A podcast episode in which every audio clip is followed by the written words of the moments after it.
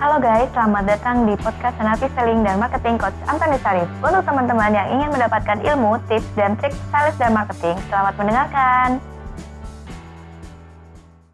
Halo teman-teman di mana pun Anda berada, jumpa lagi dengan saya Ana Melani dan saat ini sudah ada bersama dengan saya Coach Antoni Sarif. Halo Coach. Halo, Apa kabar Coach? baik. Ah, Kita lagi di lagi, mana ya? di Makassar. Di, Di Makassar, Makassar, Hotel Rindra ya. Rindra. Iya, Hotel Rindra, Hotel. Makassar. Jadi memang Ah. Kita mau cari view yang bagus, Iya. spot cuman Menarik nih kelihatan. hotel ini ya, Coach Ya ya. menarik, menarik. Cuman Mm. memang mau cari spot yang bagus, eh, terlalu rame. Jadi lebih baik kami menyendiri. Dekat Iya. yang di sini adalah kolam. Kolam jadi di renang. kolam renang. heeh.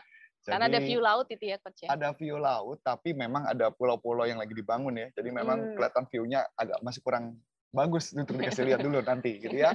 Tapi Iya. tapi kali ini apa sih yang mau dibahas? Eh, kali ini mau bahas tentang eh, cara jika seorang sales untuk capai target akhir tahun itu seperti apa ya, Coach. Ini kan udah eh, masuk Q4 ya. Hmm, hmm, hmm, Nah, sebentar lagi akhir tahun nih, Hmm, Coach. hmm. Udah mepet banget ya kayaknya ya. hmm, hmm. Bukan udah lari lagi nih, mesti gaspol. Iya. Nah, ini menarik nih.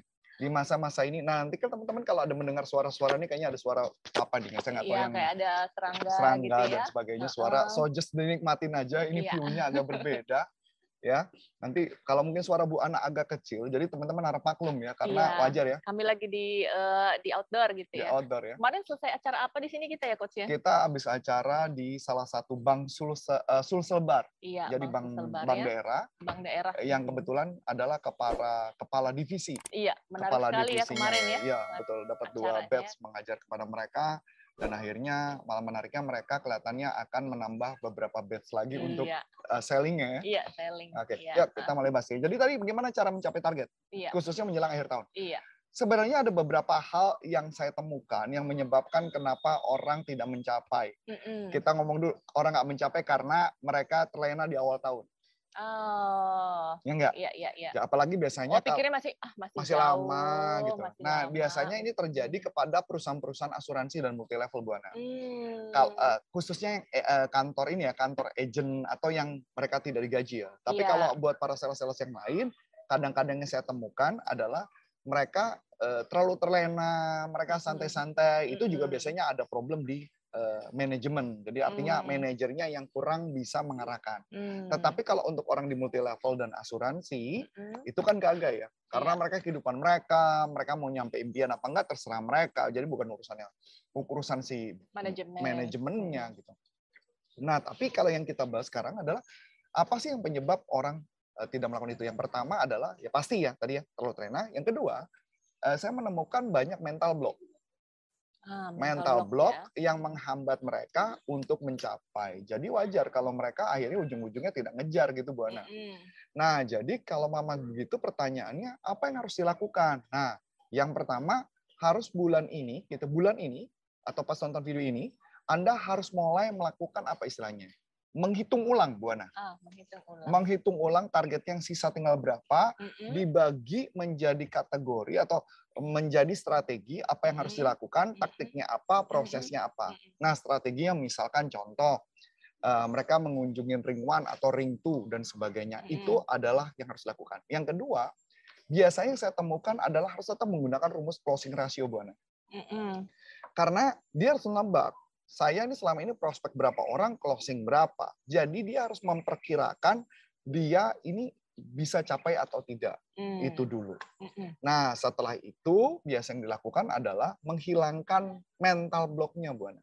Nah, ini yang menarik nih. Nah, menghilangkan mental block, selain menghilangkan mental block, yang paling penting juga kita mulai menggunakan ilmu-ilmu law of attraction tuh. Hmm. Hukum supaya hukum tarik menarik akan terjadi berlaku dalam kehidupan kita supaya ketika melakukan apa pun hasilnya akan bagus. Hmm. Nah, saya mau beri tips nih yang menarik nih pada saat ini. Mm-mm.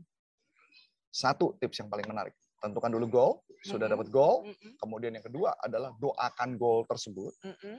kemudian diam beberapa saat, mungkin boleh dalam bentuk kayak meditasi atau doa refleksi, kemudian bertanya kepada Tuhan, kira-kira Tuhan akan memberikan pengarahan kepada kamu seperti apa.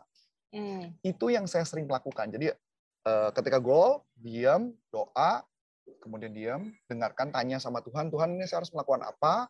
Kemudian nanti Tuhan biasanya akan memberikan jawaban, jawaban itu, nah pertanyaan mana, tahu dari mana itu jawaban Tuhan? Nah, itu dia. Tahu dari mana nih, Coach? Nah, ya sambil makan aja nggak Oh, apa-apa. iya. Nah, ini Ya, sambil sambil sarapan ya, jadi nggak apa-apa. Jadi daripada nanti makanannya dilaletin, ma- lalat yang makan, mendingan kita yang makan. Kalau saya memang tidak sarapan, jadi setiap hari saya cuma makan jam 5 sore sampai jam 8, habis itu saya nggak makan. Lanjut ya. Jadi, eh, tahu dari mana suara Tuhan? Jawabannya yang gampang sederhana. Hmm. Yang pertama, kalau buat saya adalah karena kita Kristen, jadi agamanya adalah jadi saya gambarkan bahwa kalau Kristen itu mempercayai kami mempercayai bahwa Tuhan itu baik. Jadi kedua adalah segala sesuatu yang tidak berkaitan dengan seperti yang difirmankan atau yang tidak dituliskan, maka it- eh, maka itu bukan suara Tuhan. Misal contoh, ketika melakukan prospek, ketika melakukan prospek ketemu orang berapa banyak dan sebagainya, itu jika sesuai dengan kitab suci, misalkan eh, mengandalkan dia, kemudian eh, segala hal itu ber- eh, tentang possibility, hal yang mungkin dan sebagainya, itu pasti adalah suara Tuhan. Hmm. Tetapi kalau jika jawabannya adalah kayak makin nakut-nakutin dan sebagainya, pasti itu bukan suara Tuhan. Hmm. Karena eh, bagaimanapun maksudnya mungkin baik, dia bilang Mm-mm. udahlah santai aja nanti tahun depan dikejar. No, no, no. Karena eh, kita belajar bahwa dalam segala hal, ya ini bukan bukan hanya berlaku di Kristen ya, tapi di agama lain juga sama ya, bahwa Tuhan membuat segala sesuatu yang tidak mungkin menjadi mungkin, betul nggak Bu Ana? Hmm. Nah, itu yang kita pegang dulu unsur prinsipnya. Nah, setelah sudah dapat strateginya, tanya sama Tuhan, Tuhan, kira-kira saya harus prospek ke mana ya? Hmm. Saya harus jalanin ke mana ya? Jadi kalau eh, teman-teman asal tahu boleh tanya ke Bu Ana gitu ya, bahwa saya setiap pagi itu latihan 30 menit, cuman hanya melakukan latihan cikung memang untuk kesehatan, tapi di lain pihak, saya itu adalah kesempatan saya untuk berkontemplasi kepada Tuhan, untuk menanyakan apa yang harus saya lakukan. Karena kadang-kadang semakin eh, bisnisnya semakin besar, apalagi corporate consulting, eh, bukan karyawannya bukan kita berdua doang. Kalau mama teman-teman ada nonton eh, apa panduan hidup dengan NLP juga ada Karin, Hmm. terus kemudian apalagi eh, apa yang coaching itu Dunia leadership. Eh, dunia coaching, leadership coaching nggak Bu Ana dengan eh, Coach Adit. Coach Adit dan belum lagi nanti nanti mungkin yang ke depan berikutnya adalah untuk NLP panduan hidup NLP ada lagi dengan Ica dan ada banyak lagi dan kami punya banyak tim yang di balik ini bahkan yang diedit aja pun ada orang lagi khusus namanya eh, Ya, Chelsea nantinya namanya ya. Chelsea dan sebagainya. Mohon maaf ini kalau agak di luar kota udah mulai-mulai ini ya. Sebelum Anda lanjut nonton video ini, silakan Anda subscribe, like, dan share kepada teman-teman Anda sehingga channel ini bisa bertumbuh. Nah, jadi balik lagi. Jadi pertanyaan menarik itu dulu Bu Ana yang harus dilakukan. Nah, yang membuat kita menjadi isu adalah setelah sudah dapat, caranya udah dapat, kita percaya adalah teknik selling skill. Hmm. Teknik selling skill. Nah, kalau teknik selling skill, kalau tips di masa ini, yang kalau saya dibilang dalam waktu terbatas, apa yang akan saya lakukan? Karena terbatas sih Bu Ana. Iya. Tinggal berapa? Sekarang udah tinggal Oktober udah jalan nih. Iya. Berarti November, Desember, berarti dua bulan. Berarti yang paling masuk akal, paling cepat adalah yang pertama adalah mencari siapa yang sana pernah beli sama kita. Itu dulu. selesai. Mm-mm. Siapa yang pernah beli sama kita ya? Ya, pernah beli. Kenapa? Karena yang pernah beli sama kita, satu kita bisa meri, eh, bisa mengedukasi ulang untuk mereka belanja lagi, atau mereka yang pernah belanja dulu jadi tidak belanja kita deketin lagi, itu salah satunya. Hmm. Tapi biasanya kalau produk asuransi multi level, kadang-kadang mereka takut, Bu. Ana. Hmm. untuk datang lagi kepada orang-orang yang pernah pakai kemudian nggak pakai lagi. Hmm. Tahu nggak kenapa? Kenapa tuh? Mungkin mereka nganggap mungkin produknya tidak efektif. Mungkin mereka menganggap bahwa dulu asuransinya nggak beres dan sebagainya. Hmm. Jadi mereka mereka takut. Hmm. Tapi kalau saya ngelihatnya nggak gitu sih. Kadang-kadang gini. Saya percaya produk-produk multi level itu ketika diciptakan nggak mungkin abal-abal ya. Setuju nggak? Mm-mm, Iya, betul. Pasti produk bagus. Mm. Tapi pertanyaan, kenapa produk itu menjadi tidak bagus di badan orang itu? Kalau menurut saya biasanya karena cara pemakaiannya tidak tepat. Cara pemakaiannya tidak benar. Nah, oleh sebab itu tugas kita adalah mereedukasi lagi sebenarnya. mereedukasi ya. Oke. Jadi yang pertama adalah kita garap ex customer. Mm-mm. Ex customer artinya orang yang sudah pernah pakai tapi Mm-mm. tidak pakai lagi. Oh, yang itu pertama. ya pertama. Yang kedua? Yang kedua adalah kita melakukan pendekatan kepada customer-customer yang sudah beli sama kita, mungkin biar pembelanjaannya lebih banyak. Hmm. Dua kan. Yang ketiga adalah melakukan referral. Bu. Oh, mencari referral supaya ketika yang orang sudah beli, kita tanya tingkat kepuasan, sekalian servis mereka, Mhm. kemudian otomatis mereka memberikan Referral. referral. Jadi Oh, cara oke. jualan paling cepat. Dibandingkan kita melakukan prospek kepada customer-customer baru dan itu akan makan waktu. Tapi Hmm. bukan berarti enggak. Hmm. Jadi kalau kita kerja adalah 10 jam, mungkin mesti diatur 60-70% waktu kita kita fokus kepada customer yang lama, Mhm. 30% cari customer baru. Oh, oke. Bisa dengan media sosial dan sebagainya. Hmm, Kita ambil hmm. contoh lah. mix bisa ya. Betul. Kayak contoh lah di corporate consulting eh, tahun ini eh, menjelang-menjelang akhir tahun, project kita kebanyakan adalah customer-customer lama kan.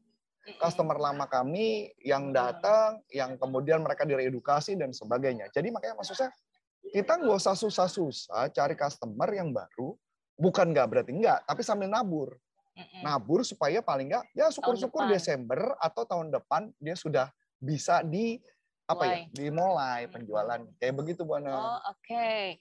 Oke, jadi teman-teman, eh, sahabat sales, eh, tidak mustahil ya kalau misalnya sahabat sales untuk mencapai target tahun ini, Hmm. karena tadi seperti di, yang sudah dijelaskan sama Coach Arif, yang sudah dibilang sama Coach Arif, kalau eh, bisa mendekati X ya, ya X customer gitu ya. ya, atau eh, customer-customer yang eh, lagi yang yang saat ini eh, bersama-sama dengan kita, dan coba kita dekatin lagi, Diedukasi di-maintain, lagi. diedukasi lagi. dan minta referral. Dan minta referral. Nah, eh, sahabat sales, em, untuk supaya bisa mendekati mereka, mungkin dibutuhkan em, mindset Anda juga ya, sahabat sales nih mindsetnya Hmm. juga gimana supaya sahabat sales itu mempunyai Betul. seperti tadi yang dibilang Coach Arif mungkin eh, sahabat sales ragu-ragu ah apa apa mereka eh, masih mau, Mau, ketemu ya. gitu kan. Nah, jadi berarti mindsetnya dibutuhkan di sini. Selain Betul. mindset, strategi dan skill selling. Nah, Hmm. untuk ketiga hal ini kira-kira ada yang bisa di- eh, diberikan kepada sahabat sales coach melalui pelatihan atau Nah, apa gitu ya? kebetulan kita ada pelatihan. Makanya ini kenapa menjadi inspirasi saya karena kebetulan kami sudah punya tim untuk melakukannya, maka kita buat pelatihan yang namanya No Time to Quit. Oh, Wah, ini kayak James. Bond ya. Iya. No time to die. Jadi nggak ada waktu untuk mati. Kalau Iya, ini betul. tidak ada waktu untuk keluar, Iya. gagal. gitu. Jadi Iya. pelatihannya dengan tiga orang. Yang pertama adalah eh, Coach eh, Adi Winata, Iya. karena dia akan mendevelop tentang mindsetnya dulu. Mindsetnya, oke. Kemudian gimana caranya memakai law of attraction untuk Mm-mm, mendapatkan. Iya, Yang kedua, karena beliau juga terbukti Bu Ana. iya. Dia udah terbukti banget mencapai target yang tidak ma- impossible Oh, jadi berhasil. Nah, Nah, itu yang yang paling penting ya. ah, sahabat jadi nanti sharing dia sharing beberapa iya. apa yang dilakukan sama dia. Yang kedua adalah eh, Coach Salim yang dia Mm-mm. akan mengajarkan tentang men-sharingkan gimana cara strateginya supaya bisa jadi juara, supaya Ah, bisa berhasil dalam waktu mepet. Nah, itu kan yang Nah. ditunggu-tunggu nih sahabat Iya. sales ya. Nah, Eh, mulai dari mindset, strategi dan mm-mm. terakhir selling Nah, ya. yang terakhir adalah Skill ya. teknik selling skill-nya. Yang Mm. apa yang harus dilakukan dengan tips cara cepat, gimana caranya supaya dengan metode cepat ini kita bisa langsung eksekusi penjualan, bisa langsung kita kantongin uangnya. Nah, kapan Iya. ini kira-kira Kak Syarif? Saya lupa tanggalnya, nanti lihat tanggalnya. 27, 28, Ah, 29 27, 28, Oktober kalau 29. nggak salah ya. Harganya Nah, berapa ya? Kalau nggak salah mungkin yang early super early bird itu udah habis sih. 147 Ya, ya. tapi udah habis pasti super Iya, early bird. iya, iya. Nanti, Pasti nanti kemungkinan dia harga mungkin early bisa bird di, ya. nanti mungkin bisa di ini ya, di Iya, dicek sahabat sales ya dengan eh, Anissa ya, dengan Ica ya. iya Ica nanti ya. Ica. Nanti heeh. harga Nanti ya. early bird-nya ada, masih ada harga early bird, tapi mm-mm. ingat ya, ini tidak akan ada lagi. Jadi Iya. kejadiannya, jadi kalaupun nunggu ada lagi tunggu tahun depan. Eh, ya, ya, Ya, ini jadi mumpung ini sahabat sales Ya, ya, menyisikan uang sedikit saja. Sebelum bahkan- akhir tahun. Iya, bahkan kalau ngajak lima orang ada harga spesial Iya, ya. ada Tapi spesial. harga spesialnya mungkin super, super early bird-nya udah habis ya, Iya, jadi betul. early bird. nanti bisa hubungin Ica ya, ada Ah, nomornya di bawah Jadi ini. yang paling penting teman-teman satu hal. Nothing impossible. Nothing is Nothing is impossible. Ya. Jadi saya cuma kasih gambaran, kami tunjukkan caranya, kami akan bantu Anda untuk mencapai kalau Anda bingung mau cari ke siapa, hubungi kami, kami bantu dan para kami adalah para praktisi semua. Oke? Oke. Akhir kata saya Coach Antoni Sarif dan Dan saya Ana Melani. mengucap banyak terima kasih sesungguhnya sampai jumpa. Bye bye. Nah, untuk teman-teman yang sudah menerangkan, terima kasih ya dan nantikan podcast selanjutnya.